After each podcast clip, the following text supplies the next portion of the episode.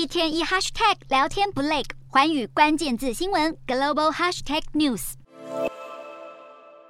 堪称东方巨龙的中国，在习近平掌权的三千六百多天里，脱胎换骨，体质大幅转变。当年习近平从胡锦涛手中接下的是生气勃勃、十年平均成长率约百分之十的经济体。没想到习近平接手，经济成长率越来越低，甚至不如江泽民。虽说时空背景不同，但一般认为，共产党执政的合法性脱离不了人民的荷包。如果经济表现不好，或将影响习近平的连任之路。究竟有哪些因素成了绊脚石？二零一九年，中国爆发新冠疫情，连经济也跟着陪葬。二零二零年第一季度出现四十年来罕见的萎缩。随着疫情逐渐获得控制，经济也由负转正。然而，成也新冠清零，败也新冠清零。二零二二年，多数国家与病毒共存，偏偏中国还在严格封控，大大干扰供应链，重创生产、订单和就业。制造产业不好过，房地产也蒙尘。从恒大点燃火苗后，烂尾楼风波接连延烧，重挫房市的信心。